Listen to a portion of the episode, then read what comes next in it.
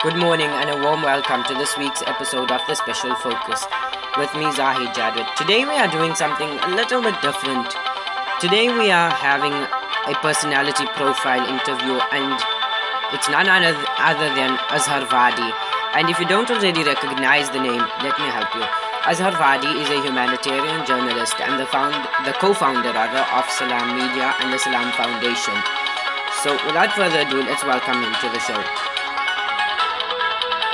Walaikum and welcome to the show. Walaikum salam wa rahmatullahi wa barakatuh. Thank you so much for having me. Indeed, it's a pleasure. Firstly, can you tell us a little bit more about yourself? And like what has inspired you through your life and stuff like that? Well, uh, it's been uh, good. Alhamdulillah, I must uh, thank Allah subhanahu wa ta'ala for the various bounties that He's uh, blessed me with. 36 years now uh, and going strong still and uh, hopefully inshallah there'll still be many years left in us and we hope that whatever remainder of our life there is that Allah subhanahu wa ta'ala gives us the ability to, to do what is pleasing to Him. Uh, there's mm. been many inspirations along the road. I think my parents have been very inspiring.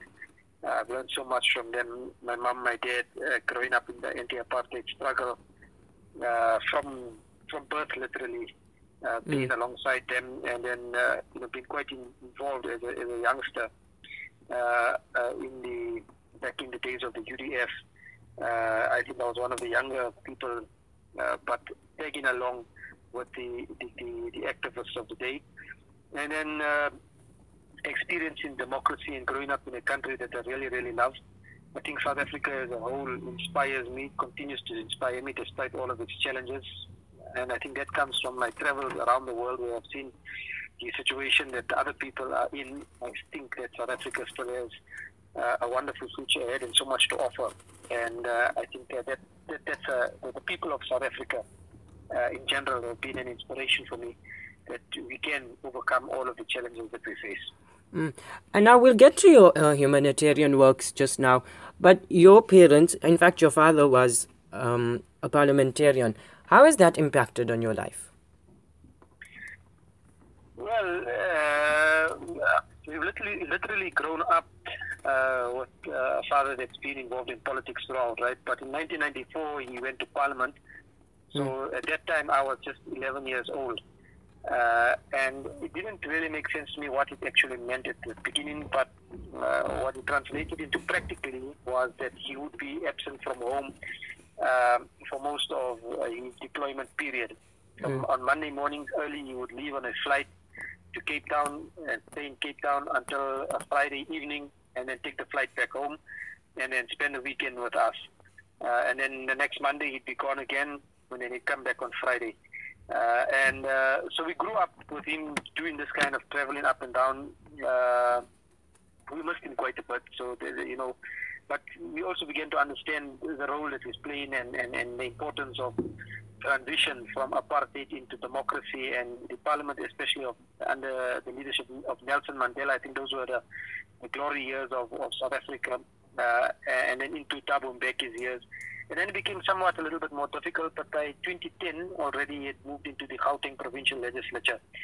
Uh, it always meant that we had to keep our card as children, I suppose, because uh, while we don't want to transgress or you know commit any uh, um, uh, felony in any way whatsoever, mm. but it, we always have this thing that if I do it, you know, I may just end up in the front page of the paper saying the, the MP, the Member of Parliament son, or the MEC son or daughter, as my sisters would have experienced. We, we just had that fear at the back of our heads, and mm. there's so many, unfortunately, so many um, youngsters, uh, kids of uh, uh, politicians that have made those errors. Mm. And uh, alongside with destroying their own lives, they've even gone uh, and want to destroy the lives of their, their parents and their political careers. So you always have to tread carefully uh, and make sure that you have all your cliched way to say it, all your T's crossed and your I's dotted, and everything is uh, over and above board, uh, and, and very transparent about it. Uh, now and then we'd also feel the pressure of the lack of service delivery or people complaining constantly about uh, what's happening in South Africa. Uh, you know, there's a pothole in the road. Sometimes I get a message, why is this pothole not fixed up? And I'm like, Mhm. you know what, I really can't do anything about the pothole, but we can together report it to the council whose responsibility is to fix up, you know, local potholes. Hmm. So we, we th- those kinds of pressures were there, but I must say um, it has been a, a very uh, unique life. Perhaps not many people have the opportunity to be the children of uh, people who are in parliament. Mm, indeed. And you refer to the days of Nelson Mandela in government, you refer to them as the glory days. So, what then do you make of the current status quo in South Africa right now? There's a lot of confusion uh, in the political scene. We've had uh, eight or nine or whatever years of the Zuma administration that I think has really caused a lot, a lot of chaos.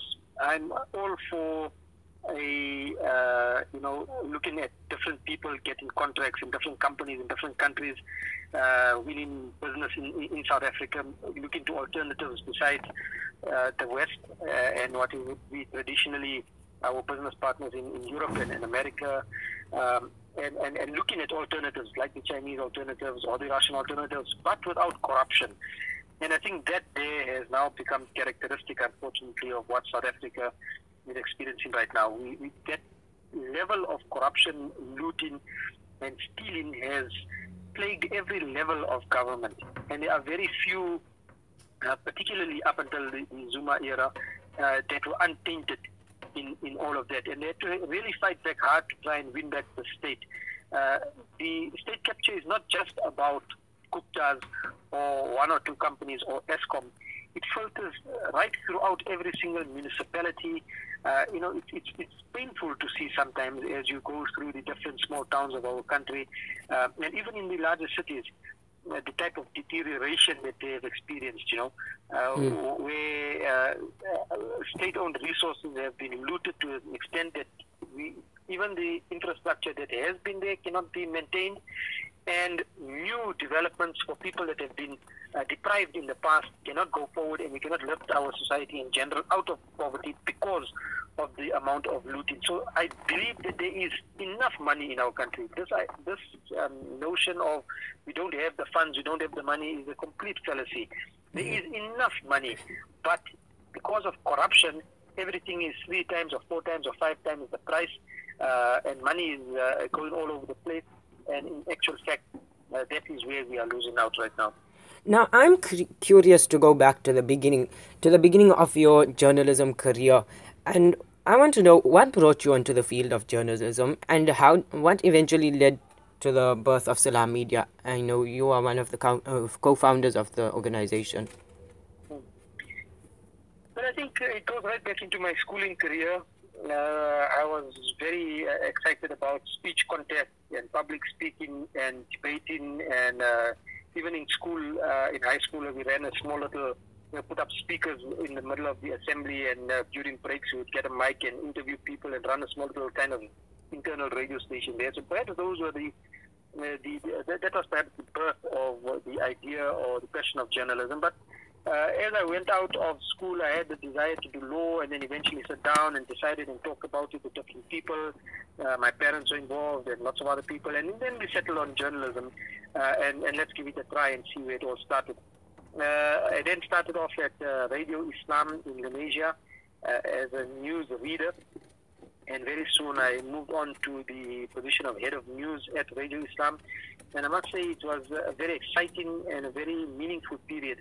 Uh, along with my formal studies, I had a mentor in the form of Ismail Variava, who I'm still extremely grateful for, and uh, I think he's a, wonderful, wonderful human being. Um, and uh, he allowed us to access many courses and many, uh, you know, training facilities uh, that allowed us to uh, basically fine tune our journalistic skills. Because what you learn in, in university and, and, practical journalism sometimes is very different. You know, mm. studying media studies and politics is not really studying journalism and, and, how to craft or how to prepare and how to uh, put forward a story. So I'm very thankful to him for all of that. Uh, and then uh, thereafter, I left Radio Islam and joined CII, Channel Islam International, for a period of time, about uh, I think it was about six or seven years there from 2009 up until uh, 2016. Mm. And there again, I filled in the position of head of news, uh, and then moved on to the uh, projects department where we started some of the humanitarian work under CII projects. Thereafter, I decided to instead of having it in separate compartments, mm. being a journalist on one end and then doing humanitarian work separately on the other. Uh, that's where the idea sprung forward of humanitarian journalism. And looking at some of the ideas from the United States, uh, there was an organization called RYOT News. Uh, they've since been bought out, I think, by the Huffington Post. Um, but uh, the, the, the, idea of actually getting involved in the story that you're covering. So you're not just going to a uh, an earthquake area or a drought hit area or a uh, you know civil war or any place for that matter and covering the news per se. You do that, but the focus of that news story will be from a humanitarian or a human perspective, and thereafter you try and follow it up with some kind of humanitarian effort to help uh, solve the problem of or, or, or, eliminate the challenges that people are facing. Um, in doing so, you are actually becoming part of the story.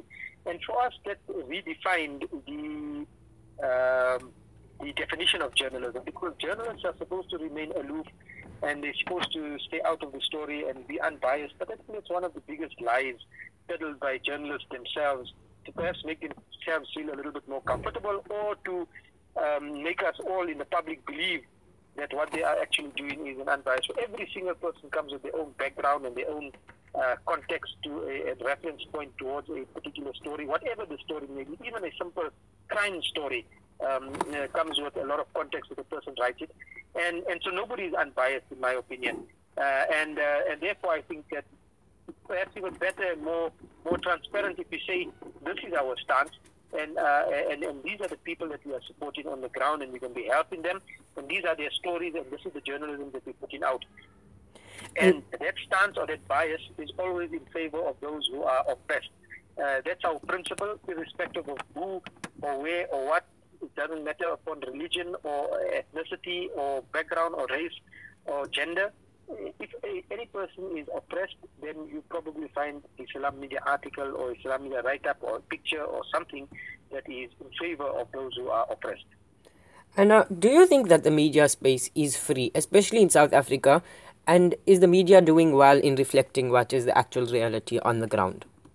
Let us uh, just repeat that question. Sorry, I didn't get the first part. Do you think that the media space in South Africa is free and are the media doing well in reflecting the actual situation on the ground? At face value, yes, I do believe we have one of the most uh, free media spaces uh, in the world. We're protected by a wonderful constitution uh, and still uh, the rule of law uh, in terms of our courts and, uh, and but at the same time, uh, uh, in recent days, we've seen that the media has come under severe pressure from political parties, from uh, politicians. Uh, they've made their life hell. Uh, but mm. if you look at it one step uh, deeper, it may not be as free as you think it is. the media is free to operate, but at the end of the day, the journalist is, is handled or controlled by an editor and the editor is handled and controlled by a board of directors or a group of uh, company owners.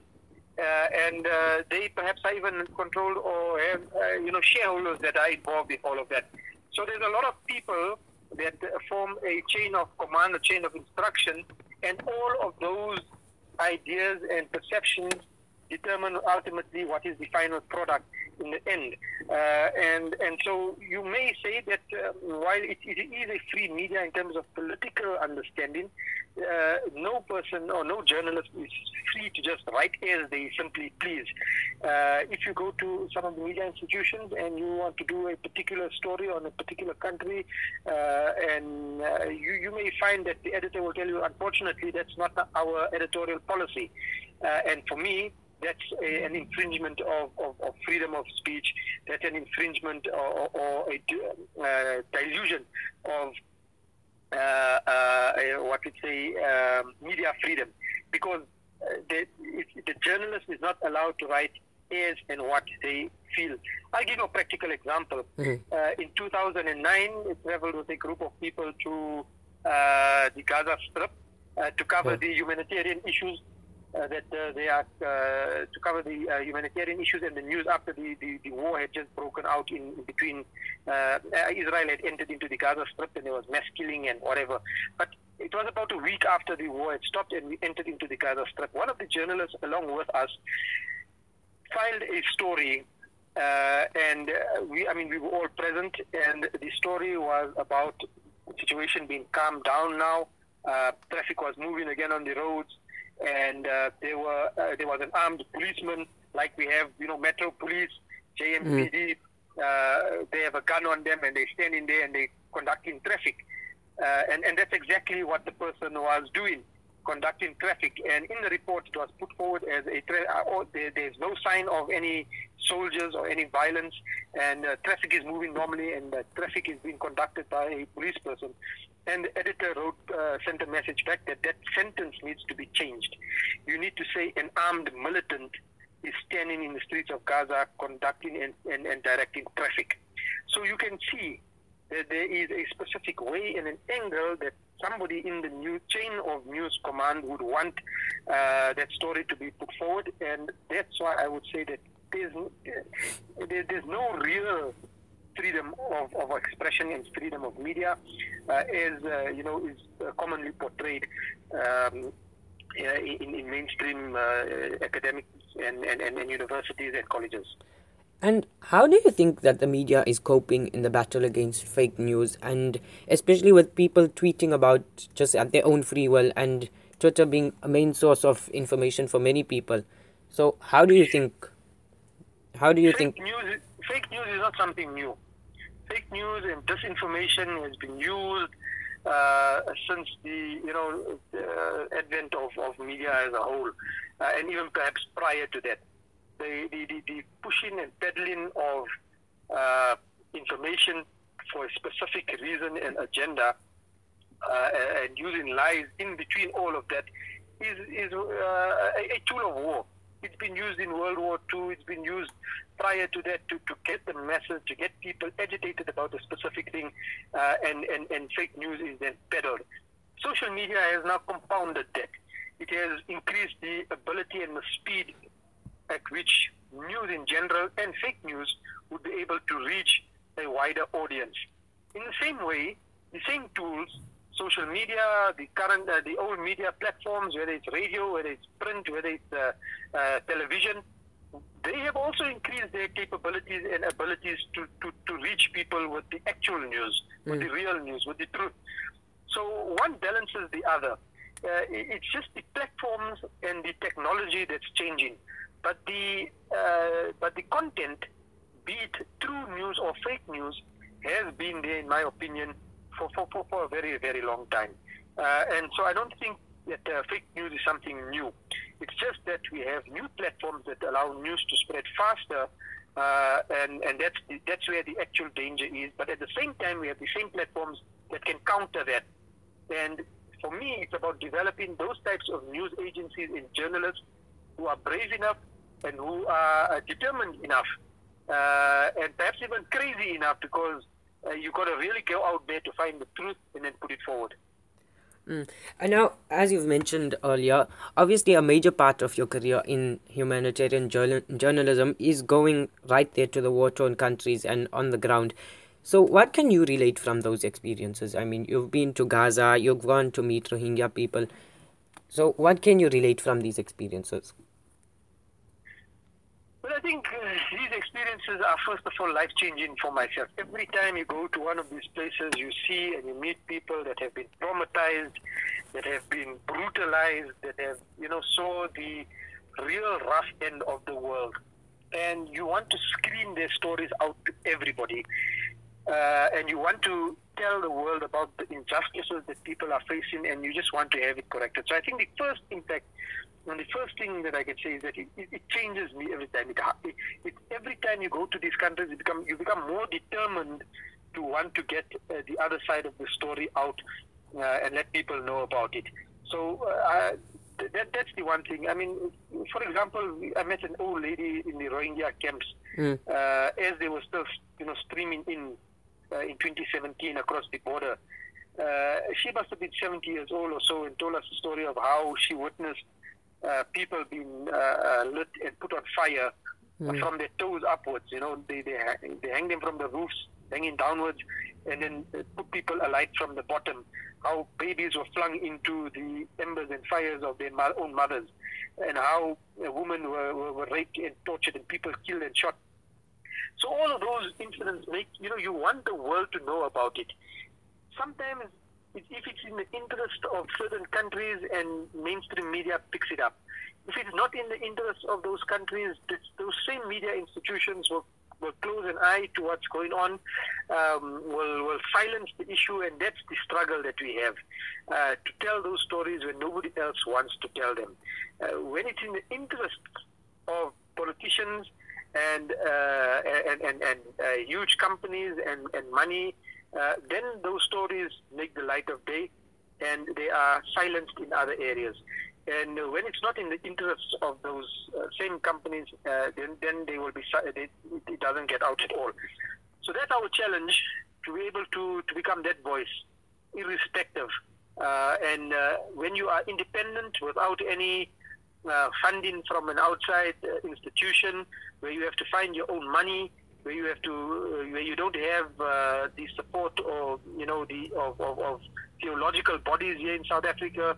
Mm. Uh, you got to struggle out there and make it happen to remain independent and to be able to be critical, irrespective. Otherwise, you many of the media institutions buckle uh, because of economic pressures. They take money from different funders, and then you become the tool of that funder and perhaps even the perpetrator uh, of some of the injustices that are happening. And uh, of course, those ones are the the stories of war and etc. But coming local, the local projects that you've embarked on. I mean, the three thousand kilometer ride for SA education was a big one. Tell us about that one. You see, um, there's another popular saying that charity starts at home. We, we, we can't begin to only focus on the issues of other people while ignoring the plight of ordinary South Africans right here. We may not be in a conflict zone uh, where, you know, war is raging and there's tanks on the road and soldiers and all of that. But we have another battle, and it's the battle to end poverty, unemployment, social injustice, inequality, racism, all of that needs to come to an end in South Africa. And mm. we hmm. need to put our, uh, all of us, our shoulder to the wheel and begin to work towards eradicating that. Uh, it's in the interest of everybody because the wider the poverty gap becomes, the wider the inequality, uh, eventually there'll be nothing left for the poor to eat but the rich, you know. And uh, you have a very, very, very volatile situation that can be taken over by outside forces with different agendas and it can then result in a very catastrophic situation for South Africa. So we need to address inequality. We need to address unemployment. We need to address corruption. And for us, one of the sustainable ways of doing that is through education. And that's why we have this, it's not just the 3,000 kilometers that we did in 2017, but 2018, 2019, and in 2020, we plan to do something similar, inshallah. Uh, but we want to highlight the need for education and, and, and supporting our youngsters, particularly in the lower grades. There's people that are working in the uh, tertiary sector and that are offering bursaries, and that's great and well done to them, alhamdulillah. But what about that child who's going through grade one and grade two and grade three who doesn't have a pencil? What's the chances mm. of them passing in the end of matric? So we worry about the matric results every year and we, we check the percentage compared to last year. But what effort has been made to ensure that the children get to matric in the first place and they have that kind of support? And we can't solve every problem. We can't make sure that that kid receives even one child. We, it's difficult for us to see one child have everything from a grade one right up until matric. But we can give some children something. That little pencil may be just enough for them to be able to complete their work. That, that blue stick, that pair of shoes, um, you know, or the school bag, whatever it is, it will make a difference in their child's life. It will make the economic burden on the necks of their parents a little bit lighter, and it will enable them to go a little bit forward. And deep inside their heart, there is, I know, that sense of gratitude um, that, you know, somebody still cares for me out there. Uh, and, and I think that was the powerful message that came from our deliveries this year to some of the schools. The principal said, you know, mm. Kroonstad it was, that you don't understand these children, many of them come from broken homes, uh, abusive homes, uh, single uh, parent homes, or homes run by the grandparents because parents have, have fallen ill and uh, through HIV AIDS and have passed away. Mm. many are orphans.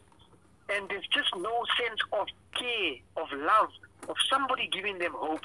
And this is what you bring into them love, hope, and care. And that's the hashtag that we've been using quite often now love, mm. hope, and care. Because this is the simple thing that you put into this child's life.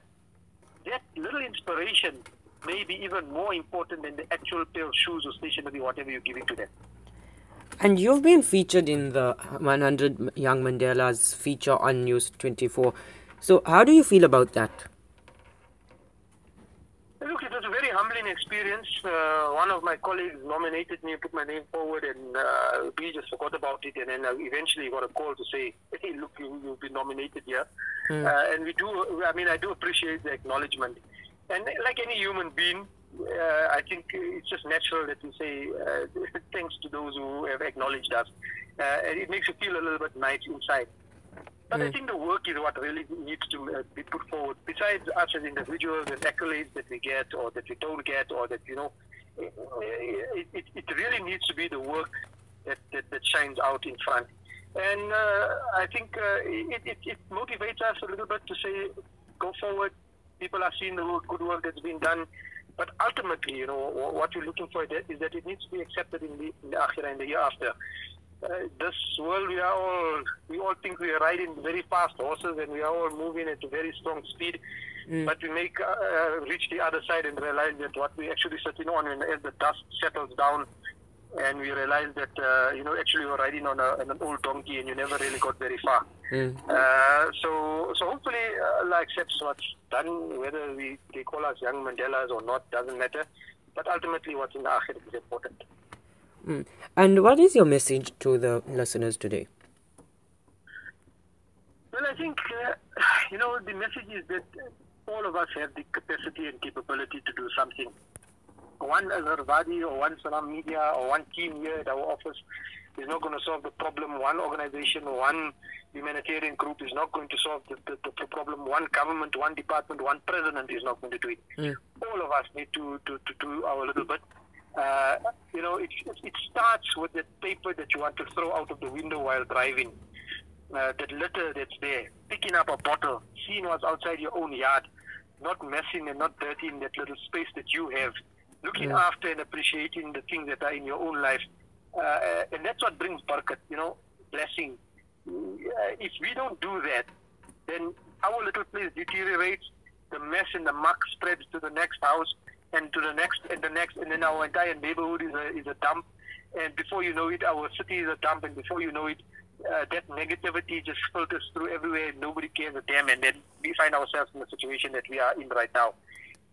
That's where it starts pick up that little paper on the floor. It won't kill you. It won't make a difference to your life. It won't harm you. It won't benefit you at all. But in the bigger scheme of things, if we all pick up that one paper, we'll have a society that's a lot more beautiful and a lot more. So each person has that capacity with themselves. Uh, and uh, a, a, a, a, great charity, the Prophet ﷺ has told us that even removing that little rock from the pathway, even that is a sadaqah and a charity and, and giving back to humanity. So do that little bit at least. And I think if you all and mass just get to that point, we'll have a much better world that we'll live in. Indeed. And it's difficult to wrap up with such an inspiring and interesting conversation. But lastly, what are your future goals? Well, I'd like to see uh, Salaamedia and Salam Foundation expand and grow. I'd like to have many more people that uh, can work and um, you know be part of our team. So that's one of our immediate goals. We're trying very hard. We need the support of the community and people out there constantly uh, to be able to do that. So uh, hopefully we can see this organization grow. And I think uh, on, a, on, a, on a larger scale is to be able to, uh, one of my goals would be to see a much, much better South Africa, a much better Africa, and a, and a, and a beautiful world out there where people can just live as people in their, their diversities and their differences and whatever else. It may be utopian and dreamlike, and you know uh, something that uh, may never ever we may never ever see it. But I, I want to work towards that because uh, the smiles of people. Uh, I think that is, uh, you know, the, the ultimate gift that we can we can receive, just to see people happy. And let me just squeeze this in. Dare I squeeze it in? What do you think of independent podcasters like myself? I think uh, independent broadcasters uh, are, are, very important. They need it. They, they balance out a lot of what's happening in society. If you have a state broadcaster, you expect the state's message to go out. Uh, if you have um, uh, private broadcasters, uh, you expect the, the advertiser's message to go out or the, the, the business message to go out. Uh, but if you truly have independent broadcasters, you mm. expect the people's message to go out. And, uh, and, and that's why I say they're very, very, very important. Okay. Azhar Vadi, thank you so much for joining the show. It's been a pleasure chatting to you. Thank you so much for the opportunity. Jazakallah khairan. Assalamu alaikum. Alaikum salam. Indeed, that was Azhar Vadi, and he's the founder of Salaamedia and the Salam Foundation. And I wish him all the best in his future endeavors. It's really good stuff which they are doing. And now, um, much thanks goes out to you for driving my passion of podcasting through your continued support and listenership. Do send your comments and suggestions to 078 202 4161. That's 078 202 4161. Let's get the spread far and wide. And you can tag me on Twitter at Zahid Jadwat, Z A H I D J A D W A T. Thank you for listening.